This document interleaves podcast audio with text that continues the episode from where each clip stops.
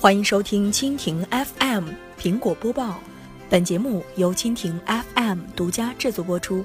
收听更多精彩内容，请收藏订阅本节目，关注蜻蜓 FM，关注科技频道。苹果瞄准 AR，库克在 AR 中看到机会。在过去的十二到十四个月的时期内。比如，谷歌、英特尔、Facebook 和微软等科技大佬公司都在 VR 方向有重大的举措，唯独苹果公司迟迟没有进入这一阵营。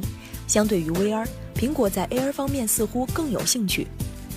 不过，对于 VR 新专利的曝光也更让人期待无比。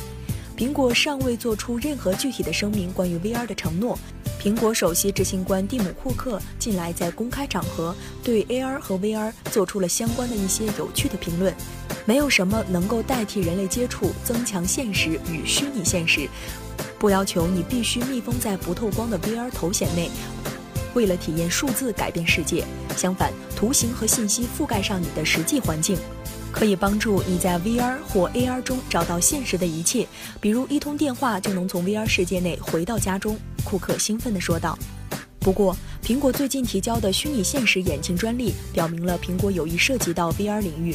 虚拟现实有一些有趣的应用程序，但我不认为这是一个基础广泛的技术。现在来看，它正在被大众所接受，还为时过早。以 AR 为例，AR 相比 VR 被大众所接受的时间更长。但我相信 AR 能够带给大众更深刻的影响，库克解释道。二零一三年，苹果收购了一家公司，它创造并使用微软的硬件运动传感器。然后在二零一五年，苹果收购了德国 AR 公司和另一个动作捕捉器公司。苹果正在努力探索 AR，正如库克在今年早些时候在公司内部的电话会议里所说的一样。